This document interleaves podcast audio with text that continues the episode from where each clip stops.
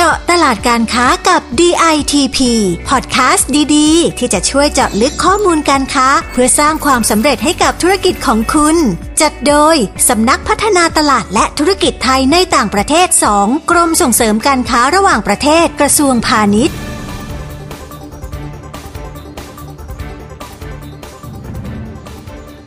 ปัญหาเวลาเราไปหาตลาดเนี่ยก็คือทางคุณพ่อคุณแม่ผมเนี่ยจริงเริ่มมาตั้งตั้งนานแล้วแหละจริง ๆ เราเริ่มขายที่ญี่ปุ่นที่เดียวนะครับ แต่ทีนี้มันมันมีความเสี่ยงถ้าเราขายแค่ประเทศเดียวเนาะก็เลยออกไปหาลูกค้าต่างประเทศที่อื่นด้วยที่เขามีฟู้ดโชว์ต่างๆ ตามประเทศนะครับ แน่นอน 99%ก็จะเป็นคนที่เดินมาแล้วก็ชิมของเนี่ยครับแต่ว่าเราต้องการที่จะเจอ 1-2%ตรงนั้น ที่เป็นไบเออร์ของเราจริงๆที่เป็นลูกค้าที่เป็นไบเออร์ของห้างมันมีคนอยู่ 2 กลุ่มนะครับ คือกลุ่มคนที่ยังยังไม่เคยไป แล้วก็อยากรู้อยากได้ประสบการณ์ตรงนี้ อันที่สองก็คือกลุ่มคนที่เคยไปแล้ว หรือว่าอยากไปลองเทสตลาดอะไรอย่างนี้ดู ก็สามารถไปได้นะครับ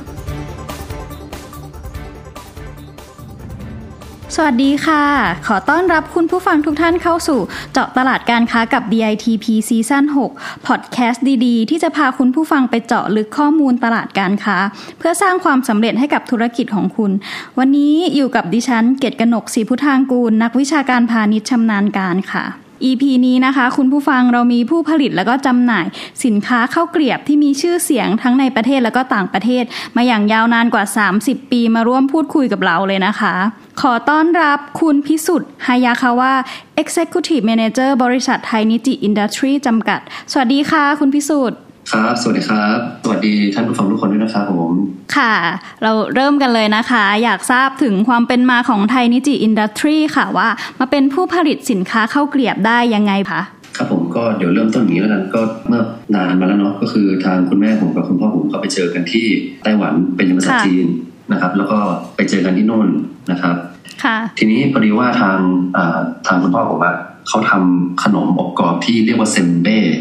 อยู่แล้ว แต่ว่าเซมเบ้เนี่ยทำจากข้าวข้าวเจ้านะครับพอแต่งงานกันเสร็จแล้วก็มาเที่ยวมาเที่ยวเมืองไทย โดยเฉพาะแม่ผมเป็นคนเป็นคนเชียงใหม่เป็นคนเชียงใหม่ลำพูนนะครับก็มาเห็นว่าทางภาคเหนือเนี่ยมีข้าวเหนียวเยอะ ก็เลยตัดสินใจว่าจะมาตั้ง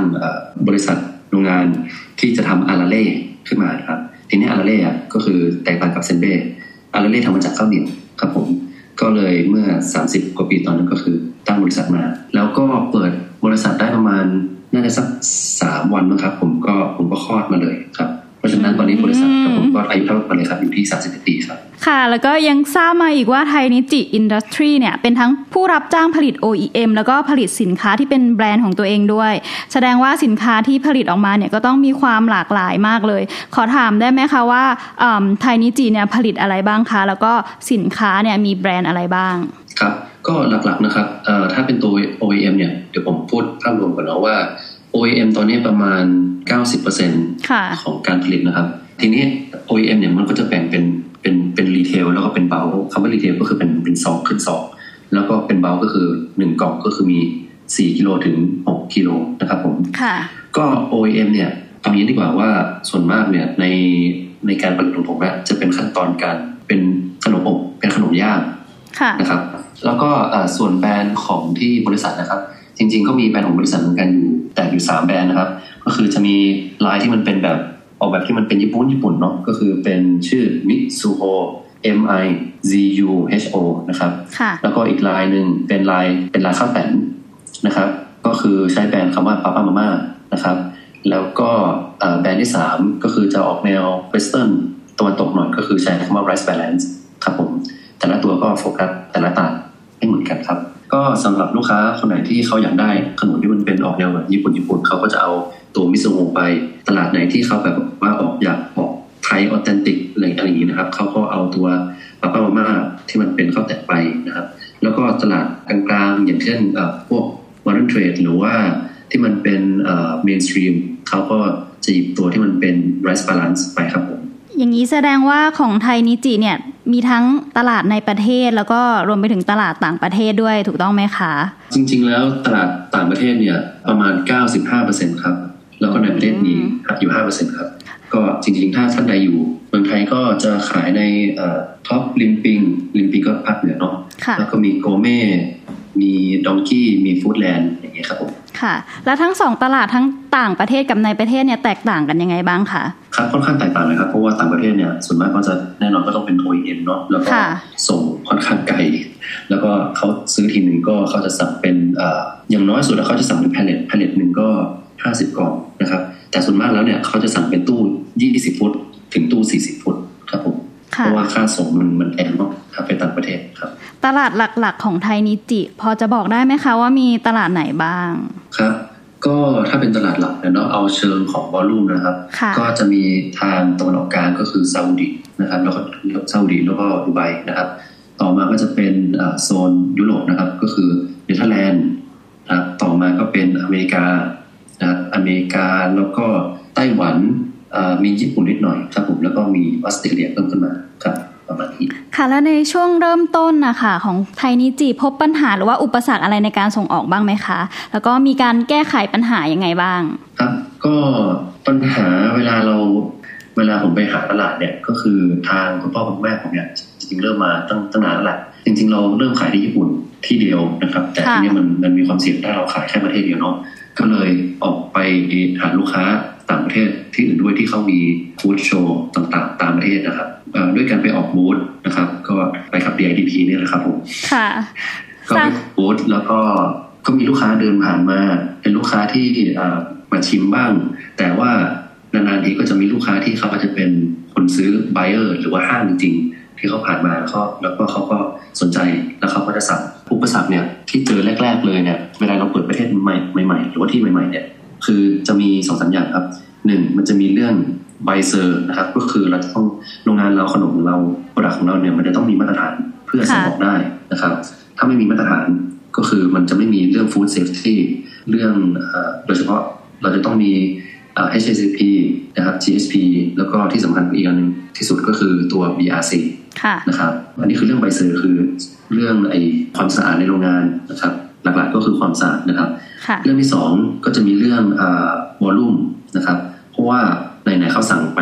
ต่างประเทศเนี่ยเขาต้องเขาต้องคุ้มค่าการส่งครับ ก็คือเขาจะทดลองตู้หนึ่งยี่สิบหรือว่าตู้สี่สิบอะไรอย่างนี้ ถ้าเราไม่พร้อมที่จะส่งทีละเยอะๆทีละเป็นตันๆอะไรอย่างนี้นะครับ อาจจะผ่านตัวแทนของเราที่เราไป co-load กับสินค้าอื่นที่เขาเป็น trader ที่เขารวบรวมของ consolidate อีกทีหนึ่งครับผม ค่ะในเรื่องของการส่งออกนะคะ คุณผู้ฟังมีหลาย ๆ เรื่องที่เราต้องให้ความสำคัญมาก ๆ เลยนะคะ อย่างที่คุณพิสุทธิ์บอกนะคะ ในเรื่องของมาตรฐานของแต่ละตลาดก็เป็นสิ่งสำคัญมาก ๆ นะคะ ที่ผู้ประกอบการเนี่ยจำเป็นที่จะต้องปฏิบัติตาม แล้วก็ให้เป็นไปตามหลักเกณฑ์มาตรฐานของแต่ละตลาดค่ะ รวมไปถึงความสามารถทางการผลิตด้วยนะคะ ที่เมื่อเราได้รับคำสั่งซื้อมาแล้วเนี่ยก็จะต้องพิจารณาความสามารถทางการผลิตของเรา ให้สามารถผลิตได้ตามความต้องการด้วยค่ะ แล้วก็ทราบมาว่าไทยนิจิเนี่ยได้มีโอกาสเข้าร่วมกิจกรรมกับกรมส่งเสริมการค้าระหว่างประเทศด้วย อย่างการไปเข้าร่วมงานแสดงสินค้าที่เมื่อต้นปีนี้เพิ่งผ่านไปไม่นานนี้เองค่ะ ก็คือจะเป็นงาน Natural Product Expo West 2023 นะคะ ช่วยเล่าบรรยากาศในงานให้เราฟังนิดนึงได้ไหมคะ ครับก็เป็นฟู้ดเอ็กซิบิชันที่คนเยอะ แล้วก็บรรยากาศแบบสดใสมากเลยครับ ผมผมชอบนะ คือมันจะต่างกับทางทางเอเชียนิดหนึ่งคือบูธของทางเอเชียของเราเนี่ย จะไม่ค่อยตกแต่งอะไรมากสีของทางเอเชียของเราจะเป็นสีแบบพื้นๆแบบนะครับแต่ทางอเมริกาทางอะไรเงี้ยเขาจะสีเขาแบบฉูดฉาดมากเลยบรรยากาศก็ยังไงจะพูดว่าไงเนี่ยจะใช้คำว่าล่าเริงก็ได้สดใสก็ได้นะครับโทนสีที่เขาใช้จากบูธจากธีมของเขาอะค่อนข้างไวเบรนต์มากเลยนะครับ แล้วก็ บรรยากาศในงานก็คือจะมีเปิดเพลง แต่ละบูธก็เปิดเพลงได้อะไรได้ มีการชิมชิมเยอะมาก แจกเยอะมาก แล้วก็ทุกคนก็จะแฮปปี้ในการที่จะแจกของครับผมแล้วก็ได้พบผู้นำเข้าหรือว่าลูกค้ากลุ่มเป้าหมายอะไรบ้างไหมคะ ครับมีเลยครับก็แน่นอน 99%ก็จะเป็นคนที่เดินเดินมาแล้วก็ชิมของนะครับ แต่ว่าเราต้องการที่จะเจอ หนึ่งถึงสองเปอร์เซ็นตรงนั้น ที่เป็นไบเออร์ของเราจริงๆที่เป็นลูกค้าที่เป็นไบเออร์ของห้างก็มันก็มีสิทธิ์ที่เขาจะเดินผ่านเราแล้วก็เขาก็สนใจของเรา ที่สำคัญก็คือเราจะต้องทำยังไงก็ได้ให้คนชิมของเราได้มากที่สุด เพราะฉะนั้นเนี่ยถ้าคุณผู้ฟังคนอื่นฟังอยู่นะครับแล้วอยากตัดสินใจที่จะไปที่สำคัญแน่ๆเลยก็คือ จะต้องมีของชิม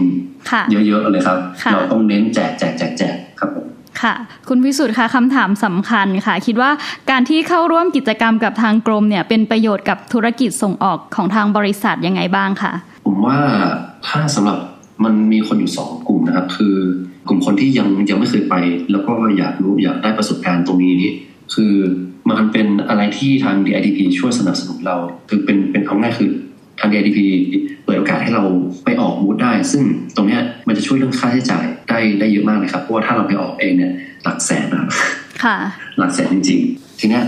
ชนิดแรกเนี่ยก็คือเรายังไม่เคยไปเราอยาก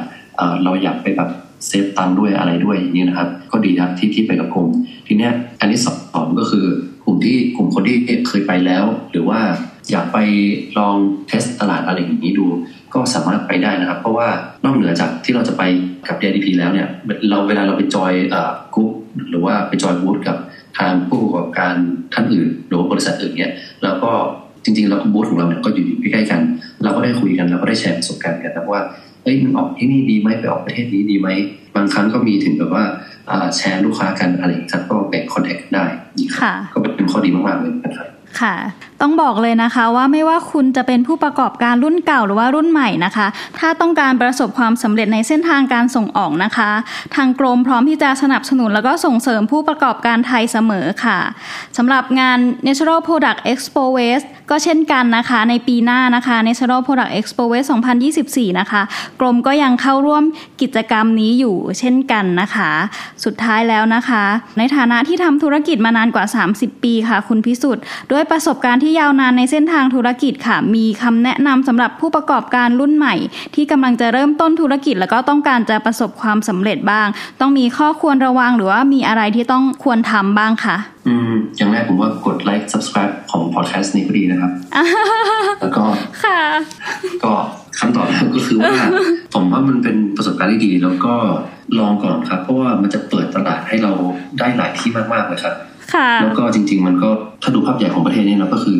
มันเหมือนเป็นการเพิ่มรายได้ของของประเทศเข้ามาครับค่ะ ก็เป็นคำแนะนำที่เป็นประโยชน์มาก ๆ เลยนะคะ วันนี้เราได้ฟังประสบการณ์ในการทำธุรกิจ แล้วก็ได้รับคำแนะนำดีๆ จากรุ่นพี่นะคะ ต้องขอขอบคุณคุณพิสุทธิ์มากๆเลยค่ะ ที่มาร่วมพูดคุยกับเราในวันนี้ค่ะครับขอบคุณมากครับ ค่ะ ฟังรายการจบแล้วนะคะ ฝากทุกท่านนะคะ กดติดตามกดไลค์กดแชร์ให้พอดแคสต์ของเราด้วยนะคะ หรือว่าถ้าต้องการข้อมูลการค้าอื่นๆ เพิ่มเติมนะคะ สามารถเข้าไปดูได้ที่ www.ditp.go.th ค่ะ หรือว่าโทรเข้าไปสอบถามได้ที่สายด่วน 1169 นะคะ อีกหนึ่งช่องทางน้องใหม่นะคะ ที่ทุกท่านสามารถเข้าถึงกิจกรรม แล้วก็โครงการดีๆของ DITP ได้นะคะ นั่นก็คือแอปพลิเคชัน DITP One ค่ะ ดาวน์โหลดได้แล้วทั้งในระบบ iOS iOS แล้วก็ Android ค่ะสำหรับวันนี้นะคะ หมดเวลาลงแล้วเราสองคนต้องลาไปก่อนค่ะ แล้วพบกันกับเรื่องการค้าที่น่าสนใจได้ใหม่ใน EP ต่อไปค่ะ สวัสดีค่ะ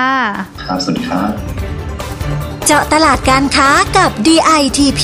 ติดตามข้อมูล ข่าวสาร และกิจกรรมดีๆ เพิ่มเติมได้ที่ www.ditp.go.th หรือสายด่วน 1169